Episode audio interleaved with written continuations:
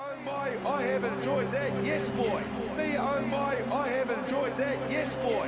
Me oh my, I have enjoyed that, yes boy. Me oh my, I have enjoyed that. Me oh my, I have enjoyed that, yes boy.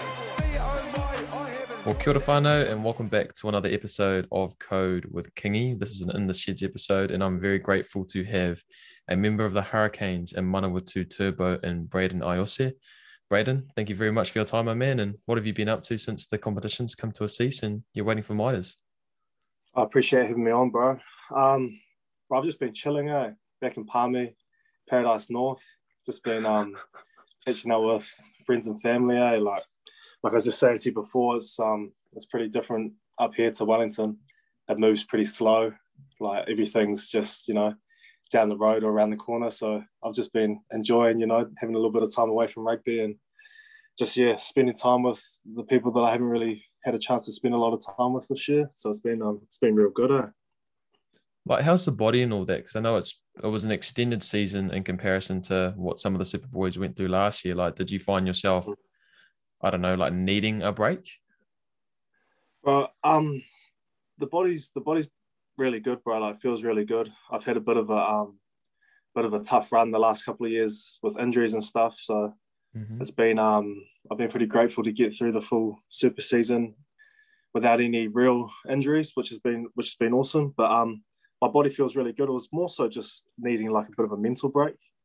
Once you're in the thick of it in the season and stuff, it's um, it's quite a lot of content, and sort of you get into the routine of every week trying to learn and get everything um, ticked off before you know game day or or whether you're playing for the main team or club or hunters whatever. So I've sort of just been enjoying that that mental break from it more than anything. Yeah, 100, bro. And then, because when does Manawatu and their preseason start? We go um full time tomorrow. So Oh, um, wow. yeah, yeah, straight into it really. I think we play Auckland in two Fridays time in our first preseason, so pretty short and sharp little hit, but um it should be good. Eh? I'm pretty I'm pretty ready for some to play some rugby again. Like three weeks is a, is a you know good enough break. I'm pretty keen to you know get back into it, so pretty excited to join up with the boys there. Hard. How are the lungs? You've been going for many runs, keeping that ticking over? Oh, bro, we've been um. There's been a good little group of us actually. Myself, Liam Mitchell, and um, Jamie Booth. We've all been training together, but um, we've we've just been we haven't been doing too much conditioning. We had a good hit on Friday, but um, pretty sure we got a yo-yo tomorrow, so I'll find out then. But I, I'm not so excited for it, eh? I don't think anyone that's fronting up for the first day of preseason would be, bro, but it's all part and parcel.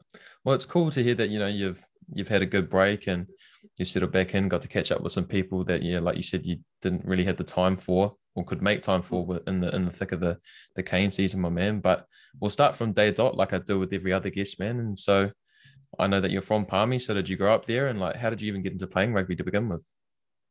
Right, so I actually um I actually only moved to Palmy for high school. So I grew up in um on the Kapiti coast and there in um between there and Porirua. So yeah, I played my junior rugby from when I was about four. I played, jumped on for my older brother's team. Just my dad was the coach, so you know, I could have a little run around. And I played for Paraparaumu Junior Rugby Club until I was under 12s, and then um I moved to North in Porirua Mm-hmm. and um, bro, that was unreal going from Paparumu to Norths. Like, I had my cousins playing with me, some really close family friends, and um, I guess sort of that move sort of made me um realize how much like rugby was like, you know, like, you know, I always enjoyed playing rugby, but having like my family and some really close friends being on my team like made me enjoy it so much more. Mm-hmm. So um yeah, so then from from North and under 13s, I moved um I went to boarding school at Palmy Boys, and then um my parents actually moved up to Palmy when I was year 10. So at the start of year 10, they moved up and I left the hostel and then um lived at home, which was such a win, man. Like the food of the hostel wasn't the best, and then coming back to mum's cooking was like it was world class. So, so yeah, I guess that's sort of um sort of how the rugby journey started for me was yeah, in Pram. True, bro. A hot for no boy. Okay, so I guess you sort of are familiar with wellies, so to speak, rather than being like a, a straight out of towner like you have with some of the boys from the Bay or, you know, Palmy boys, you know, some of your teammates. So you mentioned mm. going to boarding school, and I know there are there are a couple of boarding schools out in Wellington, uh, namely, well, there's one really that comes to mind, and that's my old school, St. Pat's Silverstream. So, what was the attraction to Palmy boys over some of the other local schools or in the area or anything like that? Well, the main the main thing, um, I guess, was my mum and dad decided I've got an older brother who's three years older older than me, and they sent him to Palmy Boys, and I guess they just sort of felt that um, that was the best place for him. It wasn't anything to do with um, you know sending him up here for rugby specifically or anything like that. It was just they really liked the the way the school set up, the way they um, go about educating young men, I guess. So they sent him there, and then from that that moment on was sort of like, oh yeah, I want to go. You know, your older brother's there, so I want to go there. But I very um I actually very nearly went to St. Pat's stream to board as well. But um I guess yeah, just having my brother up in Palmy was sort of the main main attraction for me. And like a lot of um the boys know and like people close to me know, like, man, I, I love my school. Hey, like that's probably one of the decisions my parents made for me that I'm so grateful for was sending my brother and I there because it's just like going there just taught me so many incredible things, not only to do with rugby, but you know, around being a trying to be a good person and, and around education and stuff like that. So looking back now, I'm extremely happy. Like I my parents sent me here and we made the decision not to go here as opposed to stream. Nothing to get stream, obviously. Mm-hmm. But um yeah. Yeah, I guess yeah, I just bro, I like yeah, I love loved it here.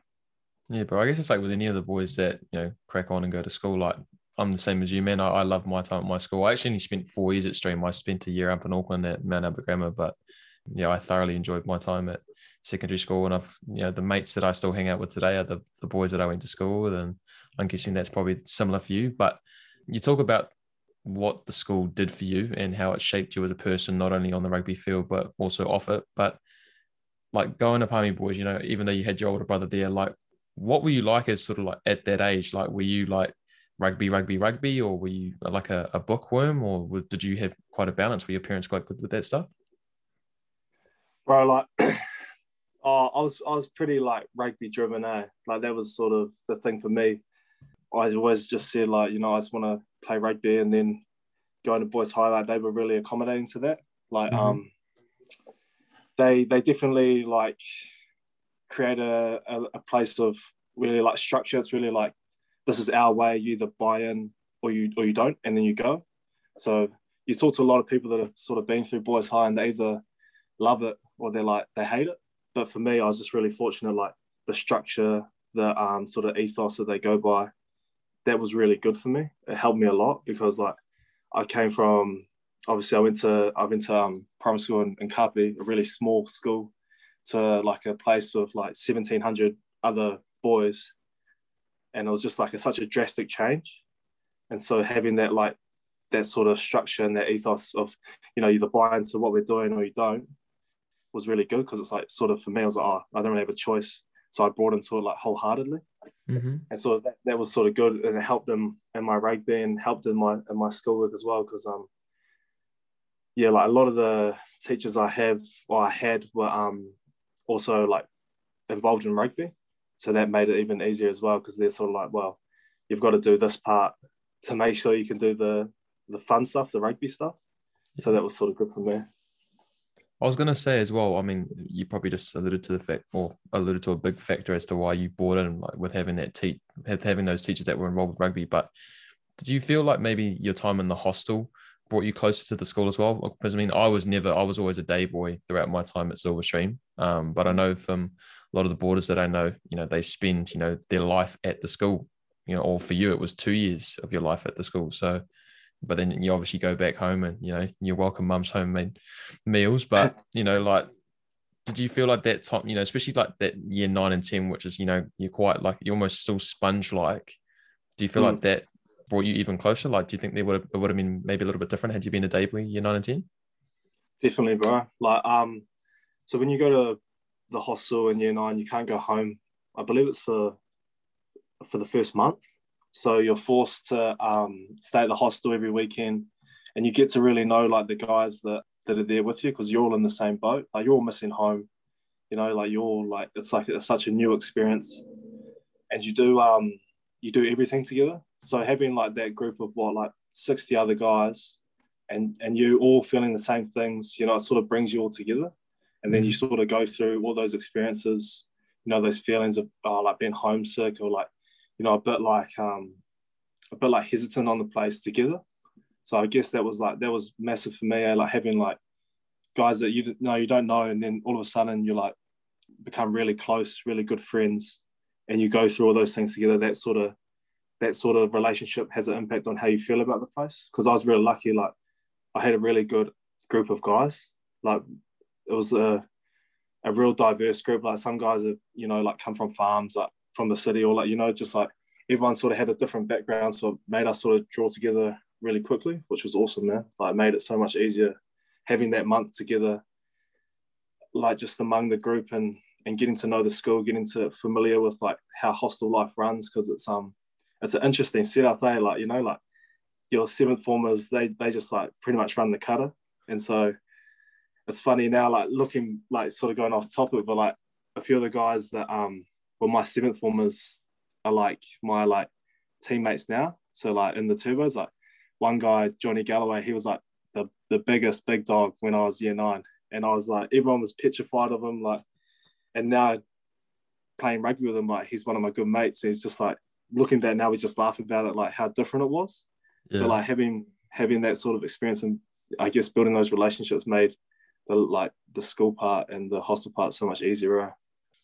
Yeah, and, and like you mentioned as well, like having boys from different walks of life, I guess it makes you appreciate the stuff that you have, and you perhaps take on new experiences. You know, with them inviting you elsewhere or teaching you about a whole bunch of other stuff, my man. So, yeah, mm. cool. And um, before we crack into your rugby and like how your time at Palmy Boys rolled out, one of the things that, um, or one of the common words that was attributed to you whilst at school from some of the, the stories that I've read about you was leadership.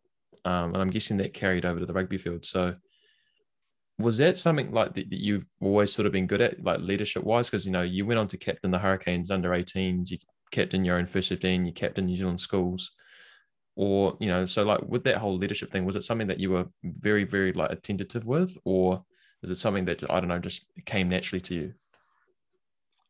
Yeah, shucks. I, I suppose I just guess it sort of um, I mean, came natural in a way, but like the the tools that I learned through rugby and like through um through the school like helped me grow into those roles. Like the school, they have like a um a leadership program which is um compulsory for like year nines and tens, and then as you progress through the years, it sort of like continues on. So I guess the the basis of the way I guess I tried to act as a person was sort of based off those things that they taught us at school, like trying to have integrity, you know, humility and things like that. So I guess, um, yeah, I mean, it's it's never really been something that I've, you know, ever like tried really hard at or like you know really thought mm-hmm. like, oh, I need to act this in a certain way. I just, I guess the way I sort of went about it was just trying to be myself. That's the best way to go about it, bro. Sorry, I know that's those sorts of questions are quite tricky because I'm almost you know, like singing your praises. And I know for a lot of you boys, you don't, you like to play the humble card. Um, but no, you answered that really, really well. But yeah, onto your footy though. Um, so were you always like a gun? Like were you straight into the first 15 in year 11 and then just carried on through? Uh, nah, I, don't, I wouldn't say I was a gun. Um, like all like all my all my cousins and stuff, like when we played when we were younger, was so much better than me. Eh? Like those guys were like scoring like five tries a game, and I was just you know the humble battler, just you know patting them on the back. but I guess um when I went to boys high, I guess um it was great because I could just move away from you know everything else, and I could just be myself. And um, I was fortunate enough to have really really good coaches who who um really believed in me and sort of like saw that I had a real passion for the game and saw that I was, you know, pretty willing to work hard and, and they they sort of got in behind that and sort of back, backed me up. So I made um I did play I played first 15 in year 11. I was actually playing lock I think I'm probably the smallest lock to ever play first 15 rugby. I was like 80 kilos, dripping wet, probably not even six foot, and just just like trying my best there. Eh? So um, yeah, so first 15 in year 11 was definitely like a big a big um, step up, like from coming from you know under 15s where it's just like you and it's still the same. You know, it's just like you're playing with the boys. You know, you're having fun. It's all of a sudden it becomes far more serious, and um, you know, like I still remember uh, sitting in the sheds before my first game, first white jersey game, and like I've never had sort of the same feeling putting on a jersey, like just that feeling of like responsibility and like the the feeling of like man, like so much history behind the school and like all the guys that have had had played in the shoes before me. It's sort of it had never I'd never experienced that feeling before, and um, sitting on the sitting on the bench, just really nervous. And I remember getting on in my first game, and um, I went on straight on for a line out. And um, first thing I did in first 15 was I dropped the line out, dropped the ball. so I was thinking over here, like, man, I'm off to a tough start here. um, but thank goodness it sort of um sort of came right. And it was I was lucky, man, that year we had a really good team. We almost went to top four. We lost to um to Scots in the final, and that was the boys, you know, like Pete and Thomas and mm. and Alex and and those boys. So I was pretty um pretty stoked my first year. I eh? like I was just learning and and sort of being able to experience a full season, going quite deep into it. Right, and so as the years go on, so year twelve and year thirteen, you make your way to the back of the scrum and things mm. kick on. And I guess going into that last year, that's when a lot of boys sort of get a, a real idea of where they stand in comparison to a lot of other um, guys their age, talent wise, you know, when it comes to rep teams. And I spoke about before the fact that you go on to captain the Hurricanes under 18s and go on to play schools. So, like, before you'd made those rep teams, like going into that last year, was that something that like you'd focused on, you know, looking ahead, you know, maybe, you know, 12 months in the future, like saying like, yep, I want to give this footy thing a crack because that's what I want to try and do full time once I'm finished here at Palmy Boys? Definitely, bro. In year twelve, I was I was pretty fortunate. I um I made made Canes 18s and made um New Zealand Barbarians, and oh, sort wow. of from there, I was I was like like sort of like okay, like I wasn't ex- I definitely wasn't expecting you know those those things at all. Like um I still remember my my school coach. He's um he's one of the greats, man. Me and him are unbelievably tight. Like he's he's sort of shaped my footy career and, and helped me, still helps me to this day on my game and, and catch up all the time. But I remember him standing at my front door. He was one of the coaches, and he said, "Oh, mate, like you know, you come to this camp, you're just you're just going there for for development, sort of thing." Like pretty much telling me like I w- I wasn't going to make the team.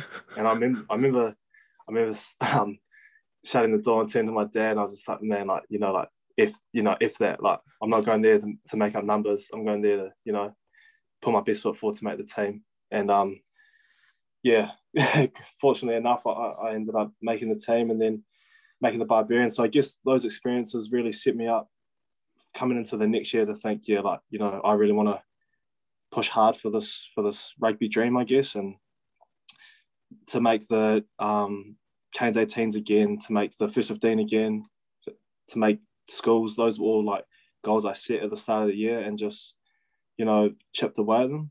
And I was really lucky. Like my best mate, him and I went through sort of age grade together, and he was just we, we trained together all summer, and it was just like a big focus for us, just trying to be the best that we could be to put our first 15 in a in a good space, and then as well for us to try achieve the goals that we'd set for ourselves. So yeah, man, it was yeah, it was a it was a cool year. I still think back now. It's just like I don't think I've ever had um so much fun. You know, like just every week, just trying to um trying to be better, trying to work work hard with um with someone else right there by you. Know what I mean? Like it's I feel like rugby in a way it's it's a team sport, but it's so individual the way you gotta go about your own work. But um it was just for him and I. It was just we did everything together. So was just such a un, unreal year and just like a cool experience. So sort of going through that growth together. That's one thing a lot of boys always talk about. You know, when I ask them about their footy careers as professionals and when they reflect on their times at school. And a lot of them say, you know, even some of the oldies that I've talked to, they say that the most fun they've ever had playing rugby was at school because although, you know, you get all the glitz and glam with being on TV and whatever, like it's just, you know, it's more, it's more of a business. Whereas while you whilst you're at school, you know, you're with your mates, you're literally playing, you know, for the pride of your school, you're playing for, you know, the guy that you're sitting in biology class two or three times a week, you know, and then you're sharing the field with them on a Wednesday at a traditional or on a Saturday and yeah, like that sort of stuff um, can't be replicated. So yeah, I mean, I even I look back fondly, even though I was, you know, not even a tenth of the player you were, bro. I, I thoroughly enjoyed my time at Silverstream, but we just talked about some of the accolades that you knocked off. So, you know, going into 2017, your first year out of school, what was the plan? Like, did Manawatu sign you up straight away?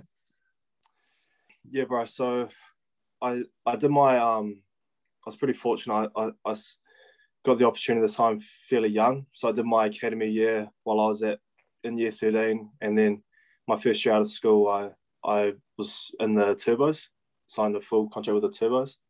And yeah, that preseason when I finished school, I was I was fortunate enough to do like the preseason with the Canes as well. So um, bro, it was coming out of school was such a such a shock, you know, like go from doing you know Henny Mullers and you know stuff like that to like a um, you know like MAS blocks and Broncos and you know like full days of work, which is just like pre- preseason is just a grind. You know, it's like so that was like such a shock for me. So the transition from school footy and school life to you know like going into a full time rugby environment happened really quickly for me, and um, it was it took it took a lot of adjusting. You know, like just like so many things like come into play that you don't really take into account when you're at school. Like, mm. I mean, just like small things like nailing your nutrition. Like, bro, I'd, I'd go to the canteen most days, you know what I mean? Like, have like, you know, pies and stuff like that to, you know, like getting your skinnies done. I was thinking, like, man, like, this is such a drastic change. Yeah. And um, I'm really grateful it happened like that. One, for the opportunity, but two, because it forced you to learn really quickly. I was, I was like, mm, probably can't do this, eat the same things I was eating at school, or you know, like stay up gaming with the boys and stuff like that. You know, it's sort of like you, you got to like, I guess in a way, adjust really quickly, which was which was really good, bro.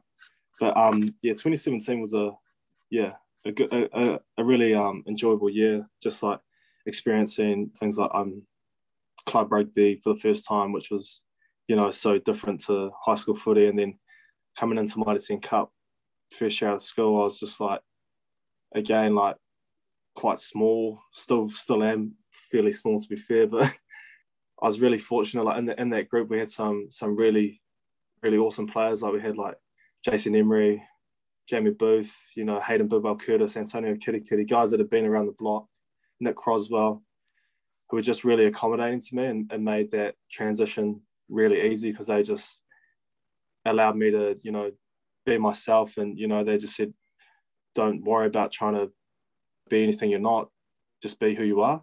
And so that made it real easy for me coming into that environment.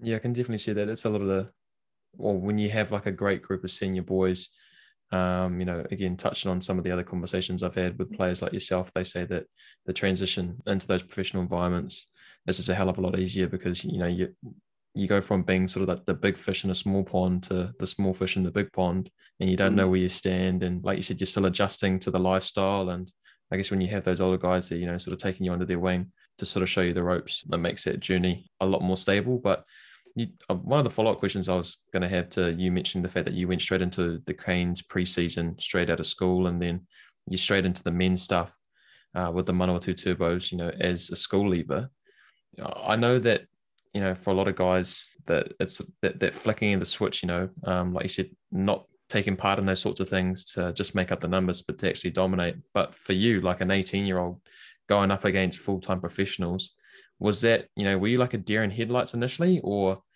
again, like you said, like when you draw on that experience from when your first 15 coach rocked up to tell you that you're only going to take part in this campus development, did you take those opportunities like head on? Bro, honestly, I guess I was a bit of both, eh? Like, going into that first day, like the start of preseason's really tough. It's just a lot of running, and you know, like especially coming you know, and, and as a young guy, but at the same time, I just wanted to be a, a sponge and just make the most of the opportunity I was given, like try and grow my game as much as I could. And it was a an awesome chance to, you know, sort of like test yourself against like really good players. And for me, like that the challenge of of being able to say, okay, this is this is what I do. I want to try see if I can do this against guys who have been been around the block, guys that are professionals, was really exciting for me.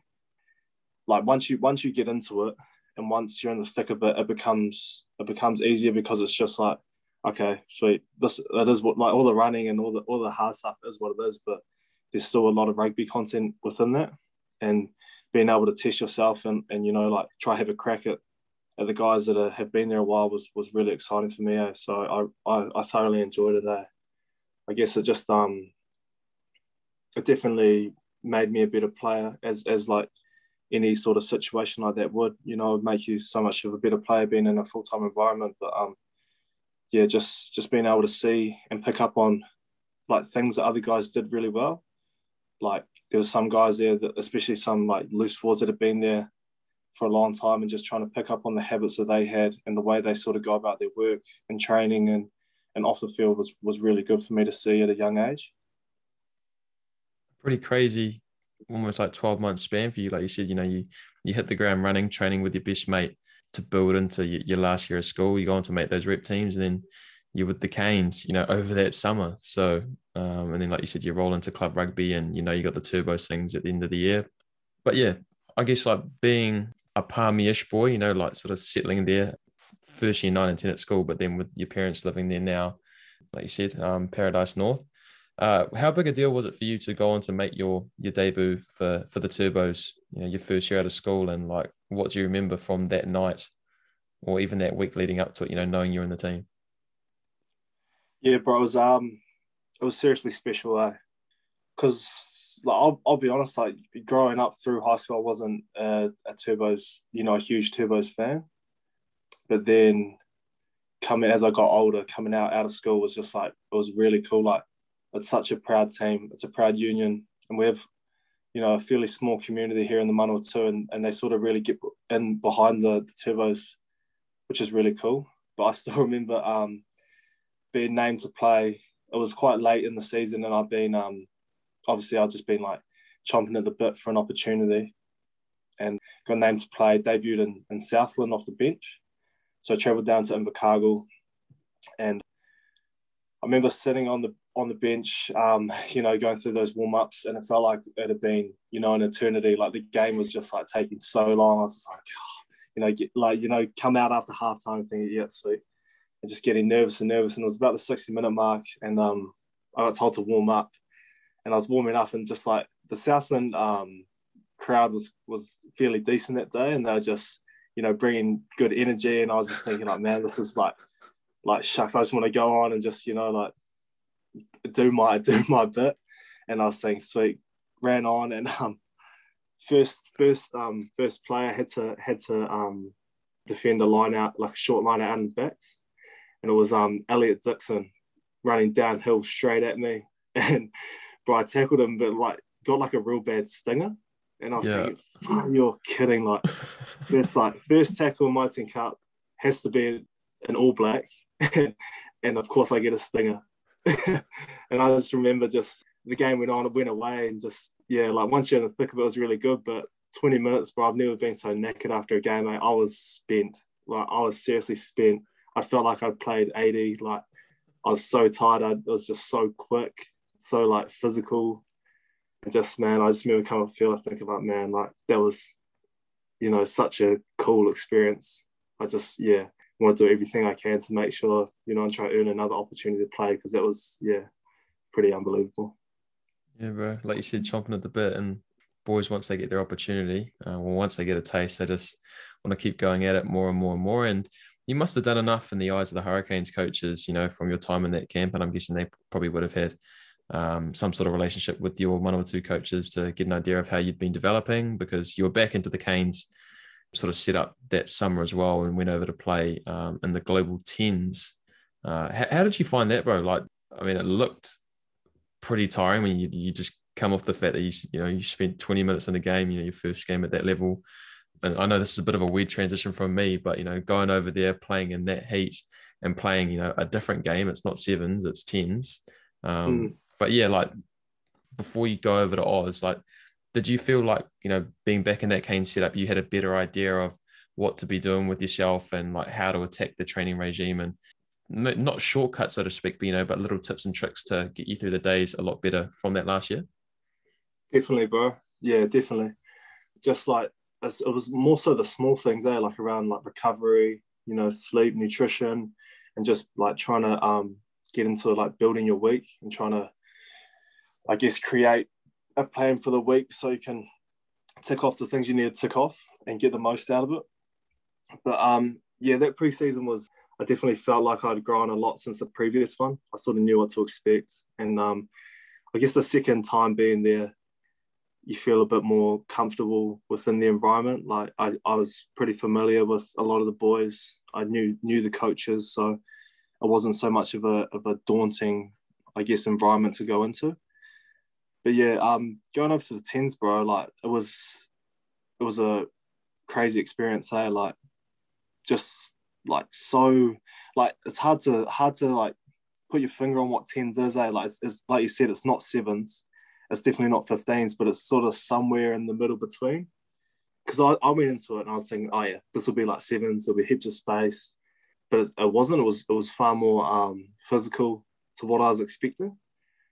But um, but I was different. Playing in that heat is is really something quite unique. Eh? Like I I'd never really experienced it before, and it was just like, man, like you're like you play, and then you you might have say an hour before you play again. So you got about you know 40 minutes to chill out before you're warming up again back into it and just you know that whole cycle of, of the of the day is just really taxing on the body and the heat just makes it so much worse but yeah bro it was, it was a it was a pretty crazy experience so like i actually um i actually got got injured there at the tens but i um you know having been there and been in the thick of it i was thinking like man like there's no way like I thought it was nothing. I just got tackled awkwardly from behind and yeah, I was like felt like a bit of a sharp pain in my hip and I was nah, I'm all good, you know, like this is such a, a great opportunity and experience. I need to make the most of it.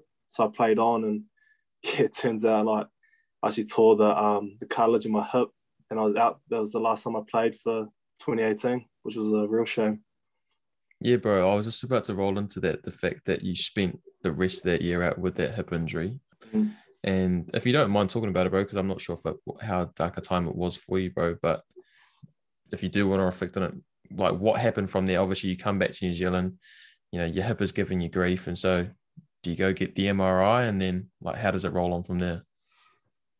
Yeah, bro. So yeah, hurt my hip at the tens and um, come back, and that was actually um, that was so so following that week was my last week with the Canes. It was the end of their preseason and the team had travelled as soon as we got back pretty much that week the team travelled to Africa to start the super season. So I got back and I was thinking like, man, like my hip's not good. And like the physios were like, okay, sweet, we'll reduce your running load and you know, stuff like that. And sort of just carried on for I guess that whole week. And then I transitioned out of the Canes environment and moved back to Manawatu.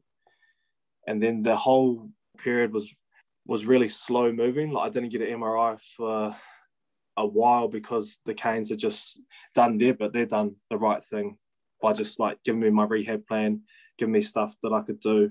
And then it was sort of, okay, sweet, that's done. I transitioned back to Manawatu. So I had to get an MRI and stuff like that. And then, so that was like a month.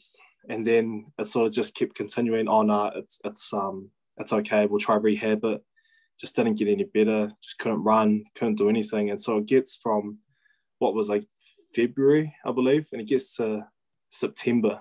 And I still haven't had my surgery. I'm still waiting for surgery. And I'm thinking like, like, man, like I've missed out. It was like my my age group year for under 20s. I then at that point m- missed out on being able to play for one or two. So I was in a pretty dark place. And I was mm. just thinking like, man, like I was just desperate to get the surgery done so I could get back to playing rugby and, you know, get back to at least making, even if I can't play, you know, th- this season, at least can get on the other side of coming from surgery, rehabbing to be able to play again. Whereas at the moment, I was just sitting still, waiting for surgery and not being able to play or not being able to progress further or like closer to getting the back play.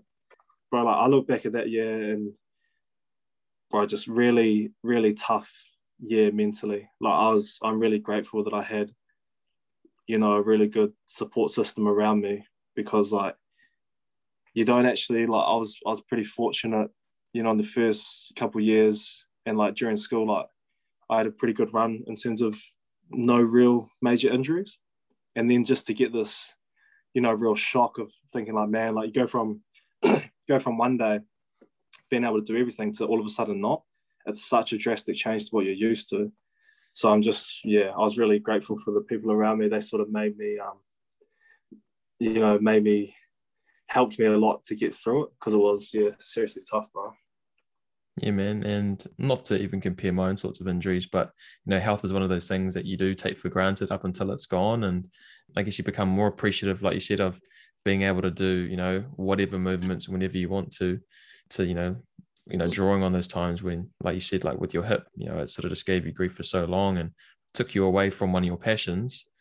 Hmm. Um, mm. Yeah, bro. So w- when did you end up getting the surgery, and what was the what was the rehab timetable? I believe I got it uh the back end of September or maybe early October, and it was just it was so four months until I could run. So I was really slow moving, and then from that four months, so that four months took me, you know, to the start of 2019. And so that four months was just trying to get, you know, like the strength back in the hip, you know, like trying to, because if you, because it was like a, it's in a real niggly place. It's like, you know, your hip, like the joint where your leg or like your leg like connects. So just the cartilage in there. Mm-hmm. So just like it was real slow moving, especially for the first six weeks, because you're on crutches, can't like, you know, take big steps or anything like that. So it was quite slow moving. And then, um, yeah, just like having to get back into running and, you know, like stuff like that. And then by that point, you've got a whole lot of, you know, rugby specific things you have to tick off the box before you're able to play, like contact and, you know, stuff like that. So, bro, was, yeah, yeah, like four months until I could run. And then from there, I think I played the second club game, which was like mm, maybe March. So yeah, pretty, pretty long time. Yeah, bro. And then um, not to keep going or to keep mentioning bad times, but there actually wasn't a lot of time between recovering from that injury to when, from what I've read, you picked up a knee injury. yeah, bro.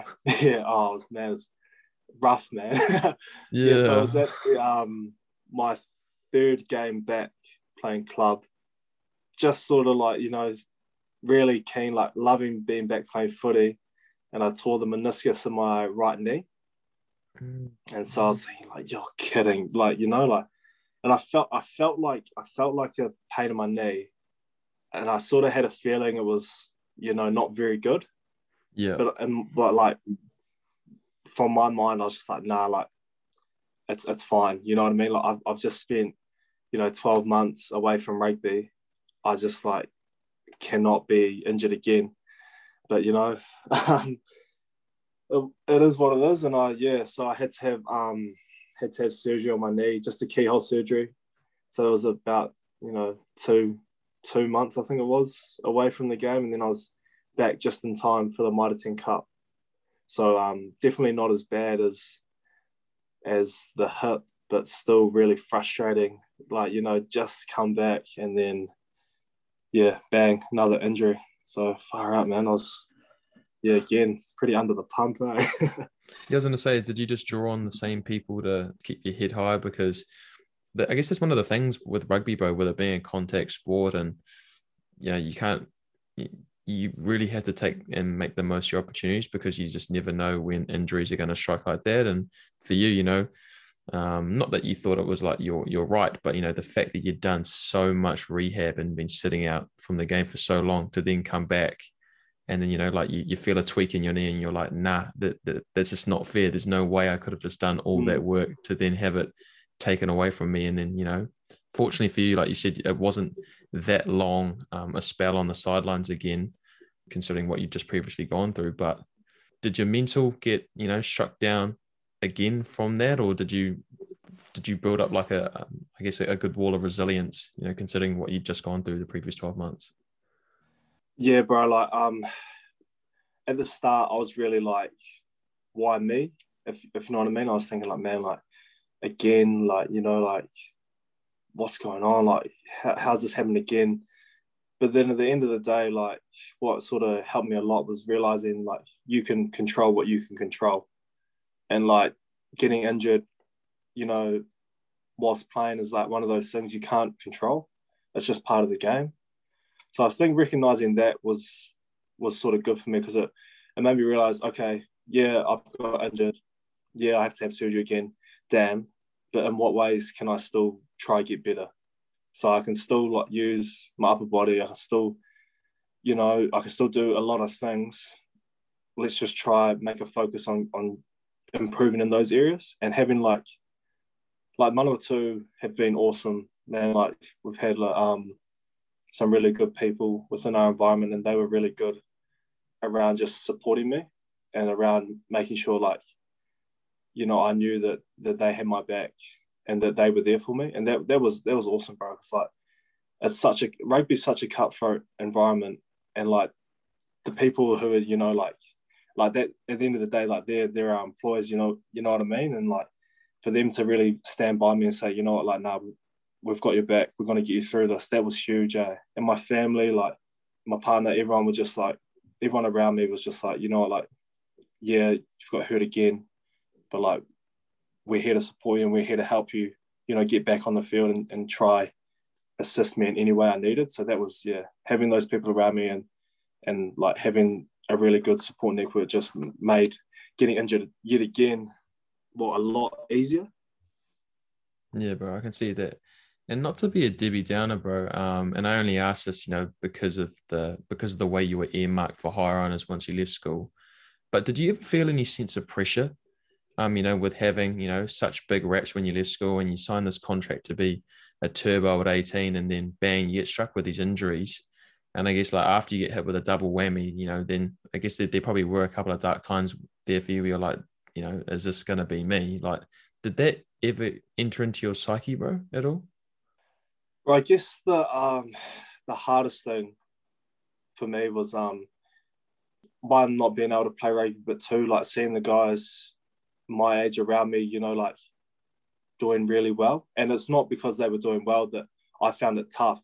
Like I was so like thrilled for them and stuff, but just like I guess seeing like the guys that you know like you grew up playing with progressing through the stages of their career was thinking like man like I so desperately wanted that to be me, and just having to be, you know, a wee bit patient and resilient to get through the injuries and stuff like that. To then, you know, work hard for for those opportunities to hopefully arise for, for myself. But um, I, I, felt, I found the best thing for me was just removing myself from rugby in those times, like especially during my hip.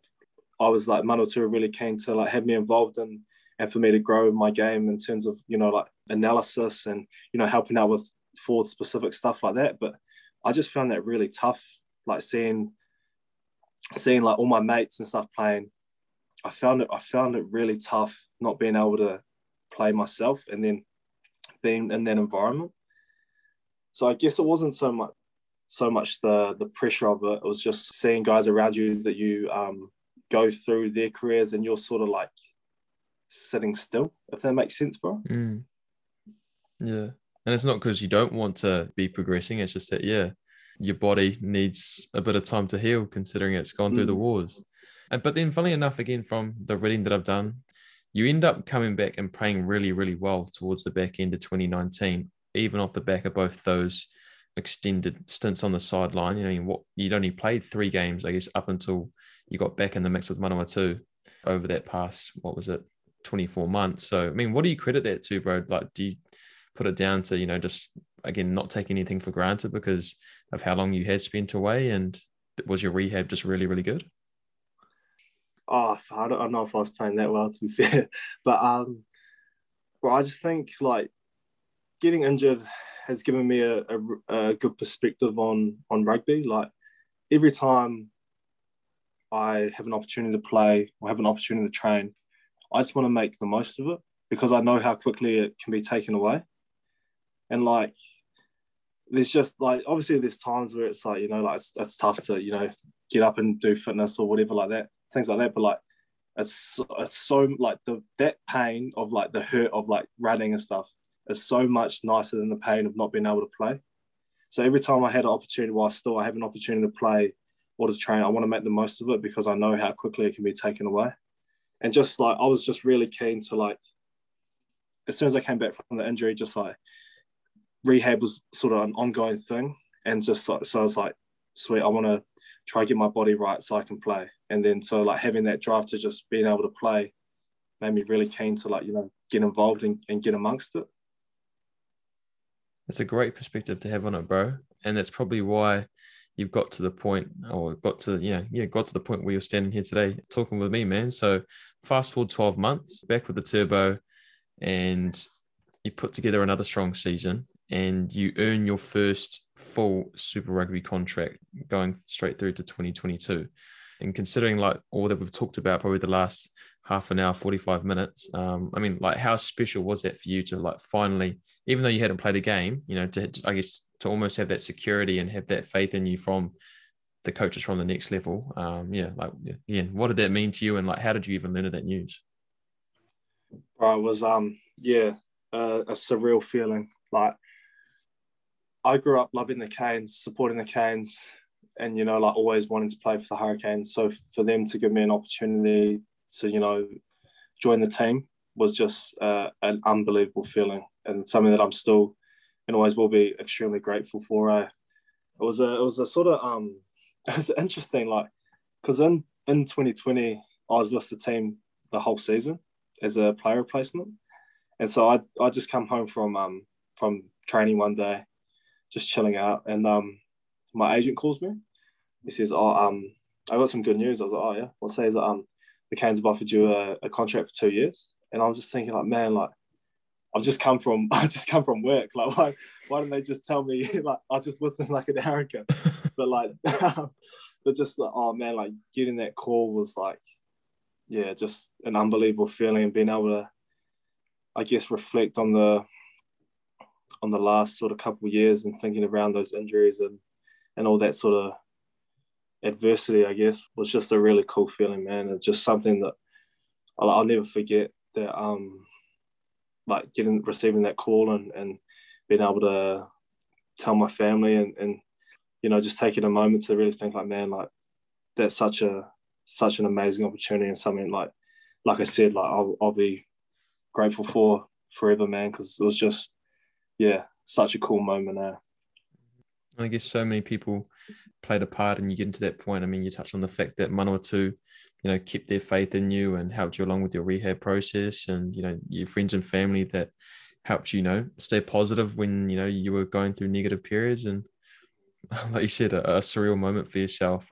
And even then again, you go through the Canes preseason and I'm guessing you would have liked to have started uh, round one, but they made you wait um, probably close to two months to where you um, made your debut against the Chiefs in a game that unfortunately ended with the Chiefs winning, another Damian McKenzie clutch performance. But mm. what do you remember, you know, coming off the bench that night? Um, was it similar to the, the Southland Stags game where you like just getting real nervous and was the game taking an age?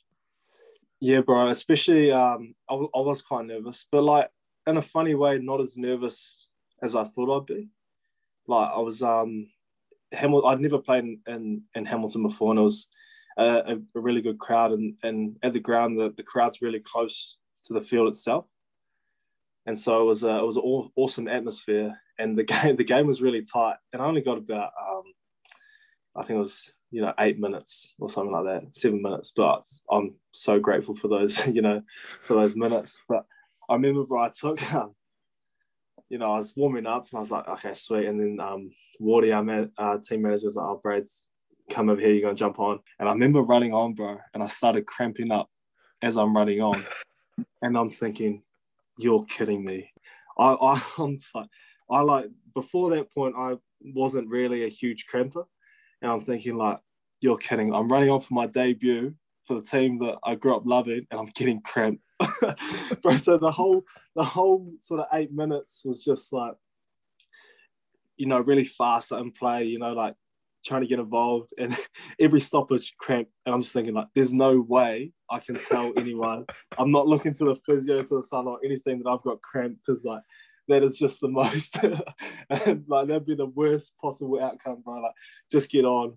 A minute in, oh, Brady's got to come off. He's got cramp. it's like, can you just imagine that? Like, oh, but yeah, thankfully, was able to um, to um, battle through and, and got there in the end. But bro, I was just yeah, like after the after the final whistle went and sort of losing on full time with, like I said, Damian sliding that kick was just like gut wrenching, but in a real selfish way. I was felt felt like not not not happy we lost. Obviously, like I was so gutted we lost, but just that feeling of like being able to put on the jersey for the for the first time was was such a special moment.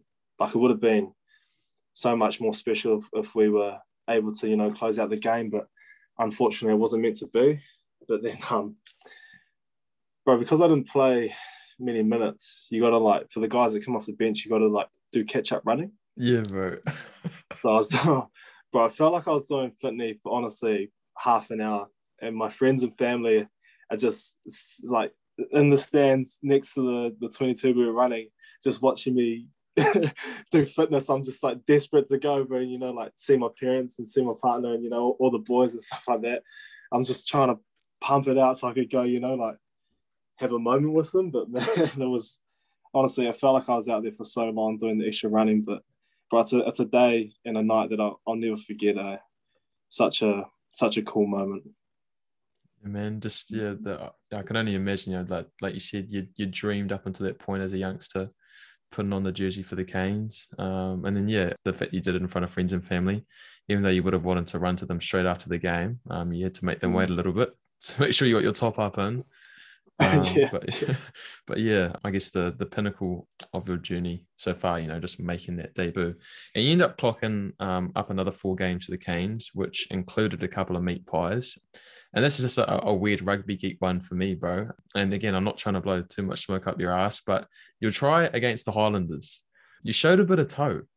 and it's one thing that was talked about in my lounge room, like straight away, like man, that Lucy's pretty bloody quick. So for me, bro, just just out of curiosity, and please don't be humble. Like, where do you rank um amongst the forwards speed wise?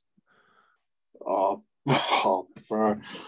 Oh man, like I'm, I'm not, not trying to sit you up here, bro. I'm not. I'm, I'm God. I'm not. I'm not trying to g you up here, bro. But um, I don't know. Oh, Again, me being a weird rugby geek, I was just like, yeah, that guy. You know, you look pretty bloody quick, bro. Well, you, you did on the night oh man, like, oh, bro, that's that's one of those questions though. Like, I know. You, you, have, to ask, you have to ask the other boys, bro. I, I, I, don't know. You have to ask the other boys. I like, oh. to, I like to, um, I like to back myself in a race, but like you know, like a few boys in, bro, Ardie and, and Baya, those boys are pretty quick, eh? But like, yeah, we have to maybe we have to have a race or something figured out. My bad, bro. I always like going to the horse's mouth to try and get the info, but um, like, I mentioned before, bro, you you footy boys play pretty humble, so it's hard to get the real answers. Um, I need to go to the statisticians. Uh, but for you, man, moving forward, um, we talked about the start. You're on a break. You got preseason starting tomorrow, and you've got the Canes contract running through till the to the end of the next year. I don't know what does the next six to 12 months look like for you? You know, like, do you have any goals set out that, you know, you're willing to share with us? Well, for me, the, the next sort of six to 12 months is just, I just want to be the best I can be. I just want to grow my game every day. Coming up to this Mitre 10 Cup season, I probably haven't, like, I'm always, I'm always so excited for, you know, a, a Mitre 10 Cup season or, or any season for that matter, you know, but just like, I'm really, really looking forward to getting in and connecting with the boys, and um, you know, hopefully being able to to get some really solid minutes under my belt. You know what I mean? I just want to try to do my best to to earn my spot in the team every week and, and try to be the best that I can be. And then coming into Canes season next year, obviously, I feel a lot more um, I suppose, comfortable and, and confident within that environment now after being there for a, for a, a full season and, and, you know, having played a couple games. So I just want to add to the add to the team in any way possible. You know, I want to do my bit to try make both the Turbos and the Hurricanes win championships and win games because that's that's that's the most important thing for me is just being the best that I can be and trying to do everything I can to help help the guys around me become better and and to win games, bro. Bro, just like all the other questions I've asked you so far, um, that was a perfect answer, my man. Um, and I look forward to you cracking on with the turbos this year and with the Haynes the following year, bro. Um, and I know I've taken up a big chunk of your time on a Sunday, bro. But before I let you go, I've just got two segments that I want to end with.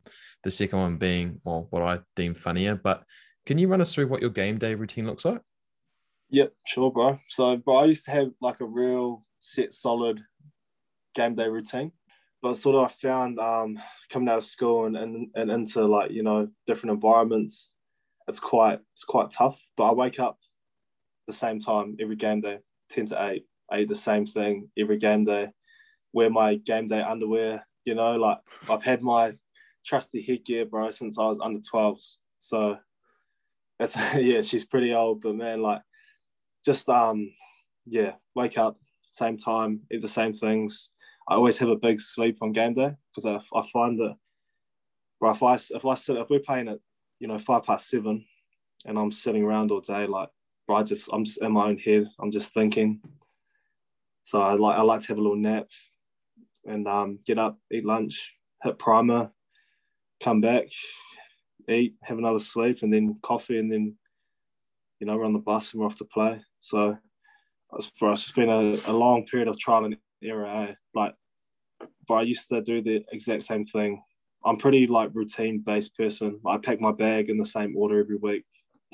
you know, it's, it's like funny stuff like that. Well, it sounds funny, but like for me, that's like, you know, ticking like those boxes so I don't forget anything. Just so come game day, come, you know, it's time to play. I don't have to worry about anything else, but just going out there and having a jam. Uh, bro, ready to rock and roll. And what about superstitions? Do you have to put a left boot on before the right boot? Do you have to listen to a certain song?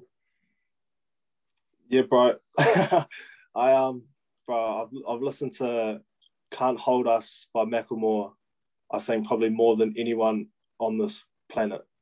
like that's like game, like getting ready for game. Like that, that's my song, man. Like I, the only time I ever listen to is on game day, and it's just it's always been like the song like one of the songs that just you know sort of gets me up. So, and um, yeah, not not so much with the boots though, but I just I guess I always have like a little little like um when I put on my jersey, take a moment, you know, sort of after that, sort of feel fairly ready to go. Uh. Nice, bro. Cool. All right, that's your game day routine, and then rolling into my well, what I consider funny segment, bro. It's called 10 in the bin. So I've just got 10 questions for you, bro. And if you can answer them as honestly as possible, um, that'd be greatly appreciated. Sweet. All right. Number one, what's your go-to vessel at a pre-drinks on a night out? Uh, Green Cruiser, Turbo Juice. Turbo Juice. uh, biggest coach's pit you've been around? Biggest coach's pit I've been around. Struth. Um, but I'm going to say Scott Scrafton, my boy Scraffy him and uh, him and our forwards coach pretty tight, eh? All right. Uh, must on a day off. Must on a day off. Mm. Coffee and cards with the boys goes pretty good. True. Where's the where's the hit spot for you boys in Wellington? Not not to give it away. But I feel oh, I feel the boys like old um old prefab, eh? But I'm I'm not too massive on it. I think they just get like to go for you know a bit of a look and a bit of a show, but not really, not really my vibe. Eh? I quite like Lafaro. That's that's not a bad spot. Good coffee in that. So yeah, there or you know Enigma's always a safe bet. Cheeky yeah, ice bro. cream maybe. yeah, bro. I love the food there. What's your least favorite fitness block? Oh, bro, we do this. We do this like thing at the Canes where um, it's, it's like a circuit and it's like repeat efforts and you're like pushing tires and and hitting tackle bags and you know doing sort of rogue stuff like that. And I just, right, that one gets me good. Uh, so I, I guess that one, that or a yo-yo, which is coming tomorrow. yeah, bro. I'm not the biggest fan of running, but it's a necessary evil. Uh, favorite cheat meal? Um, I'm quite big on um. I quite like my cheat meals, but I quite like um Burger King. Eh? Coupon number forty six. yes, down pat. Coupon number forty six from from BK, putting putting everyone on a little a little uh, a little cheat there. All right, bro. I have to give it a go. Um, yeah, most re- most regretful baller purchase, bro. So what I mean by that is, what have you gone out, splashed a whole lot of money on, and then like instantly regretted it or regretted it the next day? I'm I'm like I'm real into shoes, so I'm quite a quite a um I guess a sneakerhead, and bro, I bought these these shoes um a pair of Dunks, just like a real impulse purchase was like you know sort of 500 bucks on a pair of shoes, which is you know silly, but I didn't um I didn't check the release calendar and they re-released like three weeks later.